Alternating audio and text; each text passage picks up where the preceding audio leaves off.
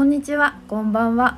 ふみけるの歯茎ムキムキラジオ、えー、今日は23回目の放送です、えー、この番組は京都で鍼灸マッサージ師として活動中の私ふみけるが、えー、日常の思わずニヤニヤしてしまう話、東洋医学のこぼれ話などを口元ゆるく発信しています。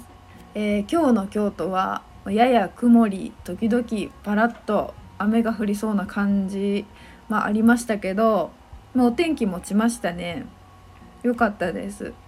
あの上賀茂はね桜並木のね葉っぱがあの赤とかオレンジ色のねあの紅葉ですごい綺麗なんですけどそれがもうそろそろハラハラと落ちてきた頃ですね。夕日に照らされてねすごい綺麗ですよ。まあもう本当にあとちょっとだけのあの風景だろうなって思いながら、えー、見てました。あとねあの今日気づいたんですけど鴨川にあのは鴨がいるんですけどねマガモとかねあの子たちがね冬だからかもうだいぶふっくらしてきてます。それがむっちゃ可愛かったです。いいですよね。ふくふくなんてもう猫でもハムスターでももう鳥でも何でも可愛いですよね。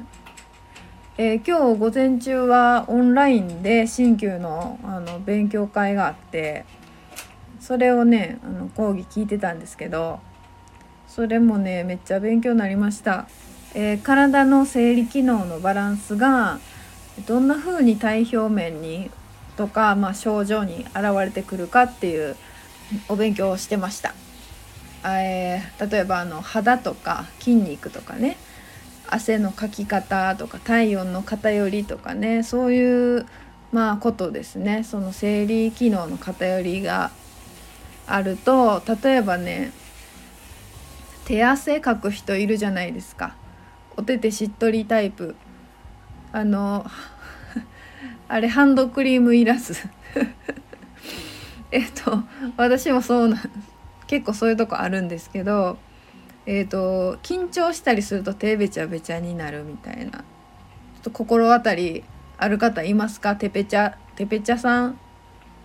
ててぺちゃさん？ぺちゃて？ぺちゃてさん？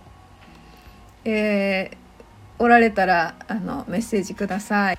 えっ、ー、とハイタッチしてぺちゃってしましょう。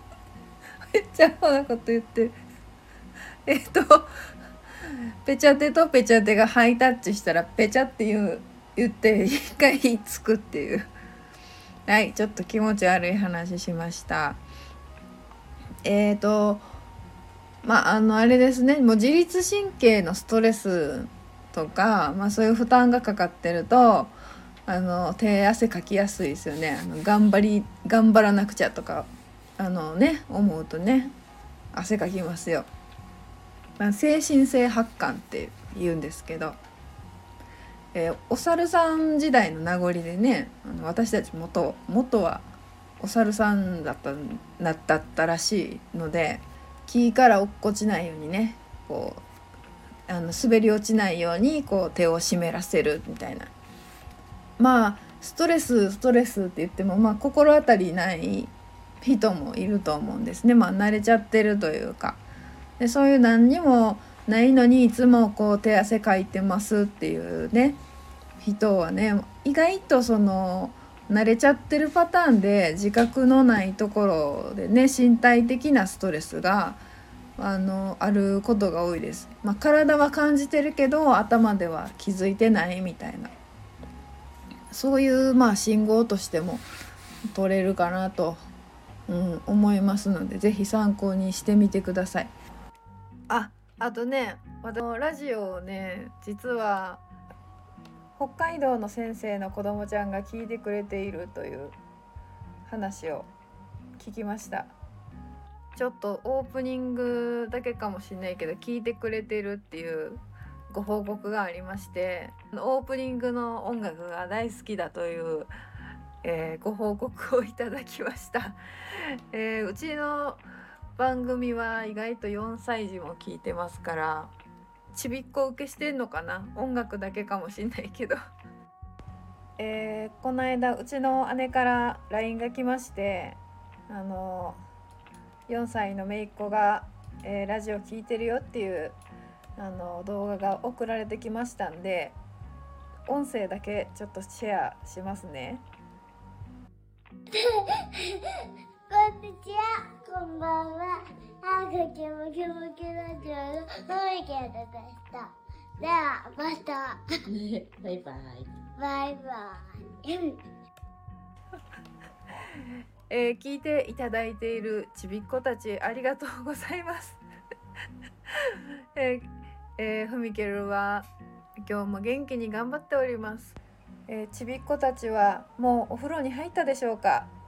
今日の晩ご飯は美味しかったですか？えー今日も聞いていただきありがとうございました。